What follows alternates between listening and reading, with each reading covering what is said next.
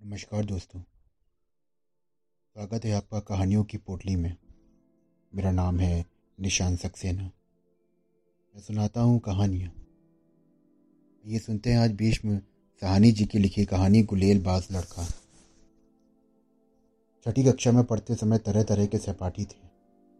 एक हरबंश नाम का लड़का था जिसके काम बड़े अनूठे हुआ करते थे। उसे जब सवाल समझ में नहीं आता तो वो स्याही की दवात उठाकर पी जाता। उसे किसी ने बता रखा था कि काली स्याही पीने से अकल तेज हो जाती है। मास्टर जी गुस्सा होकर कभी उस पर आ, आ, हाथ उठाते तो बेहद ऊँची ऊँची आवाज़ में चिल्लाने लगता मार डाला मार डाला।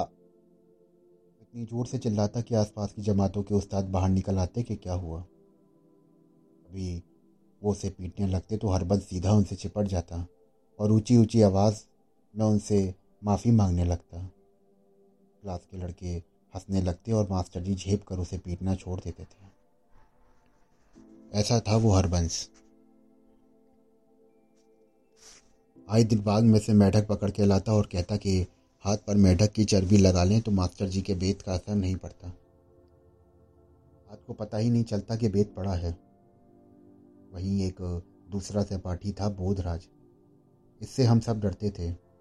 जब वो चिकुटी काटता तो लगता जैसे सांप ने डस लिया हो। बड़ा जालिम लड़का था।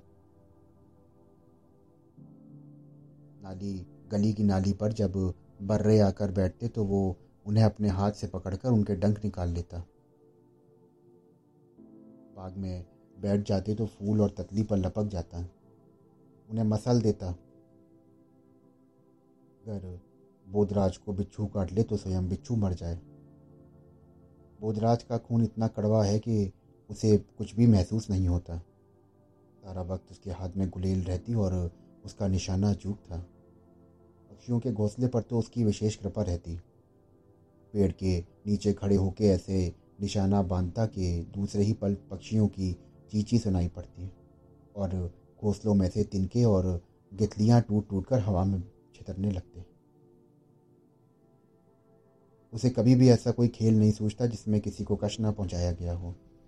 बोधराज की माँ उसे राक्षस कहा करती थी। बोधराज जेब में तरह तरह की चीज़ें लेके घूमता, जैसे मैना का बच्चा तरह तरह के अंडे, कांटेदार झाऊ चूहा, और उससे सभी लोग डरते थे। किसी के साथ झगड़ा हो जाता तो बोधराज सीधा उसकी छाती में टक्कर मारता या उसके हाथ पर काट खाता। स्कूल के बाद हम लोग अपने अपने घरों को चले जाते, लेकिन बोधनाथ राज ना जाने कहाँ घूमता रहता। कभी कभी वो हमें ऐसे किस्से सुनाता कि एक दिन कहने लगा, हमारे घर में एक गोह रहती है। जानते हो गोह क्या होती है? गोह सांप जैसा जानवर होता है, बलिष्ठ भर लंबा, मगर उसके पैर होते हैं, आठ पंजे होते हैं, सांप के पैर नहीं होते। सिहर उठे। हमारे घर में सीढ़ियों के नीचे गोह रहती है। वो बोला, जिस चीज़ को भी वो अपने पंजों से पकड़ ले, वो कभी उसे छोड़ती नहीं है। और हम तो इससे सिहर उठे। चोर अपने पास गोह को रखते हैं। वे दीवार फाड़ने के लिए गोह का इस्तेमाल करते हैं। वे गोह की एक टांग में रस्सी बाँध देते हैं, जिस पर दीवार को फाड़ना आसान हो। की बातें सुन के तो हम सब ऐसा सहम जाते कि पता ही ना लगता। मैंने पूछा, फिर दीवार को तुम्हारी गोद छोड़ती कैसे है? ऊपर पहुंचकर चोर उसे थोड़ा सा दूध पिलाते हैं क्या? वो हाँ में हाँ मिलाता। तरह के किस्से बोधराज हमें रोज सुनाता। उन्हीं दोनों मेरे पिताजी की तरक्की हुई और हम लोग एक बड़े घर में जाके रहने लगे। घर नहीं था, बंगला था। बाहर खुली ज़मीन थी पेड़ पौधे थे। घर तो अच्छा था, मगर बड़ा खाली खाली सा था। शहर से दूर होने के कारण मेरा कोई दोस्त यार भी नहीं था। अभी वहाँ बोधराज आने लगा। शायद उसे मालूम हो गया था कि वहाँ शिकार अच्छा मिलेगा, क्योंकि उस पुराने घर में और घर के आँगन में अनेक पक्षियों के घोंसले थे। आसपास बंदर घूमते थे और घर के बाहर झाड़ियों में नेवलों के बिल भी थे। घर के पिछले हिस्से में एक बड़ा कमरा था जिसमें माँ ने पालतू सामान भर कर गोदाम सा बना दिया था। यहाँ पर कबूतरों का डेरा था। दिन भर गुटर गू गुटर गू चलती रहती। कमरे के फर्श पर पंख और टूटे अंडे और घोंसलों के तिनके बिखरे रहते। बोधरा जाता तो मैं उसके साथ घूमने निकल जाता। बार एक जाहू झाऊ चूहा लाया वो, जिसका काला थूतना और कटीले बाल देखते ही मैं डर गया था। माँ को मेरा बोधराज के साथ घूमना अच्छा नहीं लगता था, मगर वो जानती थी कि अगर मैं घर में अकेला रहूँगा तो पागल हो जाऊँगा। माँ भी उसे राक्षसी कहती थी। एक दिन माँ ने मुझसे बोला कि, अगर तुम्हारे दोस्त को घोंसले तोड़ने में मज़ा आता है तो उससे कहो, हमारे गोदाम में बहुत से घोंसले हैं, साफ़ कर दे।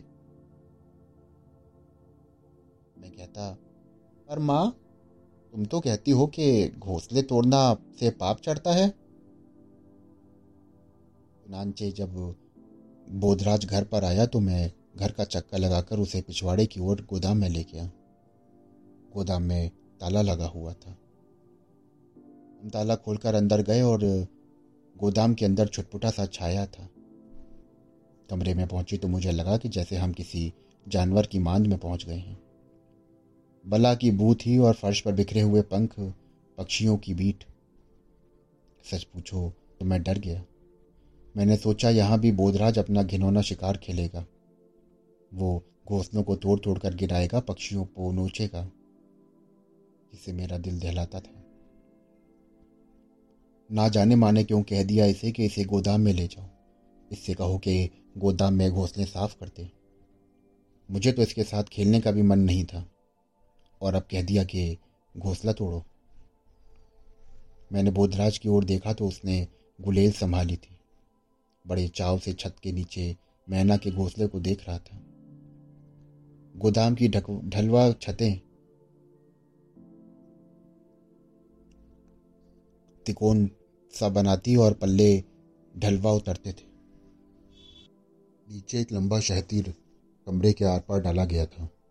इस शहतीर पर टूटे हुए रोशनदान के पास ही एक बड़ा घोंसला था, जिसमें से उभरे हुए तिनके, रुई के फाहे और लटकती थितलियाँ हमें नज़र आ रही थीं। ये मैना का घोंसला था। कबूतर अलग से दूसरी ओर शहतीर पर कुटरगू कर रहे थे और सारा वक्त शहतीर के ऊपर मटर गश्ती कर रहे थे। बोधराज ने कहा कि घोंसले में मैना के बच्चे हैं। भी मुझे घोंसले में से छोटे छोटे बच्चों की पीली पीली नन्ही चोचें झाँकती नज़र आईं। बोधराज बोल रहा था कि ये विलायती मैना है। इधर घोंसला नहीं बनाती, इनके माँ बाप ज़रूर इन्हें काफिले से बिछड़ गए होंगे और यहाँ पर आके इन्होंने घोंसला बना लिया। मैंने पूछा, कहाँ होंगे इनके माँ बाप बोधराज ने गुलेल उठाई और बोला, चुग्गा लेने गए थे। अभी आते ही होंगे। मैं उसे रोकना चाहता था कि घोंसले पर गुलेल नहीं चलाए, और तभी बोधराज को गुलेल से फर्र की आवाज़ आई, और इसके बाद ज़ोर से टन की आवाज़ आई। गुलेल का कंकड़ घोंसलों से न लगकर सीधे छत पर जा लगा था, जहाँ टीन की चादरें लगी थी। दोनों चोच घोंसले से कहीं गायब हो गए, और फिर सख्ता सा आ गया। लग रहा था मानो मैना के बच्चे सहम कर चुप हो गए थे। तभी बोधराज ने गुलेल से एक और बार किया और अब की बार कंकड़ शहतीर से लगा। बड़ा अकड़ा करता था।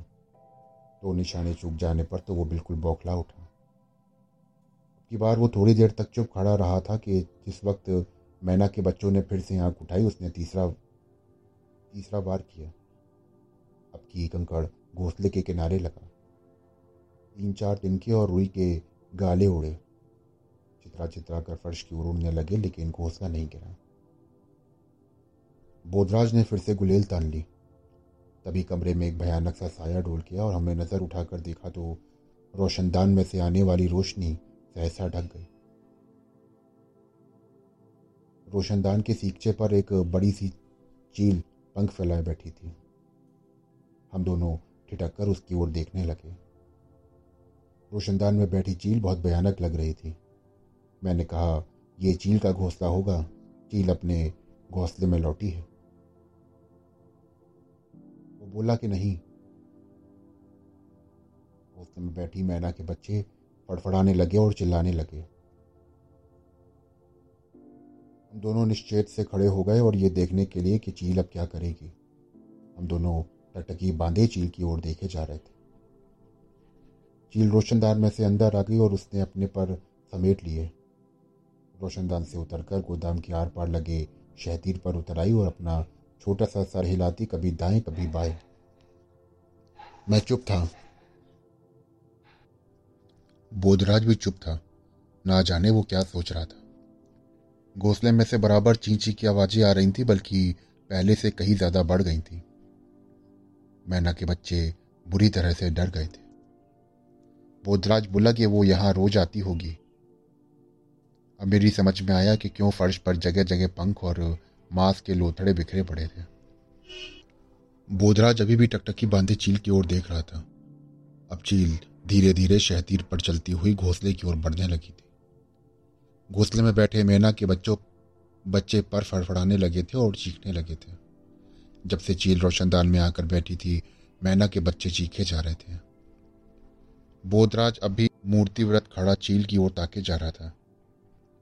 मैं घबरा उठा। मैं मन में बार बार कहता कि क्या फ़र्क पड़ता है अगर चील मैना के बच्चे को मार डालती है, या बोधराज अपनी गुलेल से उन्हें मार डालता है। अगर चील नहीं आती तो इस वक्त बोधराज ने मैना का घोंसला नोच डाला होता। तभी बोधराज ने गुलेल उठाई और सीधा निशाना चील पर बाँध दिया। चील को निशाना नहीं लगा और कंकड़ छत से टकरा कर नीचे गिर गया। चील ने अपने बड़े बड़े पंख फैलाए और नीचे सर किए घूमने लगी। मैंने डर कर कहा कि चलते हैं यहाँ से। बोधराज बोला कि नहीं, अगर हम चले जाएँगे तो तील, चील बच्चों को खा जाएगी। बोधराज ने एक और निशाना बांधा, मगर चील पर शहतीर पर से उड़ी और गोदाम के अंदर पर फैला के तैरती हुई सी आधा चक्कर काट कर दोबारा से शहतीर पर जा बैठी। घोंसले में बच्चे बराबर चीची किए जा रहे थे। बोधराज ने झट से गुलेल मुझे थपा दी और जेब से पाँच सात कंकड़ निकालकर मेरी हथेली पर रखे। उसने स्वयं भागकर दीवार से रख, के साथ रखी मेज पर एक टूटी हुई कुर्सी चढ़ा दी और उछलकर मेज पर चढ़ गया। वहाँ से कुर्सी पर जाके खड़ा हो गया और बोधराज ने जैसे तैसे अपने ऊपर हाथ उठाए। धीरे से दोनों हाथों से घोंसले को शहतीर पर से उठा लिया और धीरे धीरे कुर्सी पर उतरकर मेज पर आ गया। घोंसले को थामे हुए ही उसने छलांग लगा दी और चिल्लाया कि, बाहर निकलो! गोदाम में से निकलकर हम गैराज में आ गए। गैराज में एक बड़ा ही दरवाज़ा था और दीवार में एक छोटा सा झरोका यहाँ भी गैराज के आर पार लकड़ी का एक शहतीन लगा हुआ था। थोड़ी देर में घोंसले के बच, के बच्चे घोंसले में बैठे मैना के बच्चे चुप हो गए। बोधराज बक्से पर चढ़कर मैना के घोंसले में झांकने लगा। मैंने सोचा अभी दोनों हाथ पकड़कर वो दोनों बच्चों को नोच डालेगा। उसने मुझसे कहा कि पानी लेके आओ इन्हें प्यास लगी है। मैं बाहर गया और एक छोटी सी कटोरी में पानी लेके आया। दोनों नन्हे नन्हे बच्चे चोंच ऊपर उठाए हाँफ रहे थे। बोधराज ने उनकी चोच में बूंद बूंद पानी डाला और मुझे छूने से मना कर दिया। हम बहुत देर तक गैराज में बैठे रहे। बोधराज देर तक मंसूबे बनाता रहा कि कैसे रोशनदान को बंद करेगा ताकि चील गोदाम के अंदर ना आ सके। शाम वो चील की ही बातें करता रहा। दूसरे दिन जब बोधराज मेरे घर आया तो उसके हाथ में गुलेल ना थी और जेब में कंकड़ ना थे, बल्कि वो जेब में बहुत सारा चुग्गा भर के लाया था। हम दोनों बहुत देर तक मैना के बच्चों को चुग्गा डालते रहे और उनके करतब देखते रहे। तो दोस्तों, अभी आप सुन रहे थे कहानी गुलेल बास लड़का। आशा करता हूँ आपको ये कहानी बेहद पसंद आई होगी। अगर आप ऐसी ही कहानियाँ हर रोज सुनना चाहते हैं तो मेरे चैनल को फॉलो करिए, सब्सक्राइब करिए। फिर मिलता हूँ आपसे नई कहानी के साथ। शुक्रिया।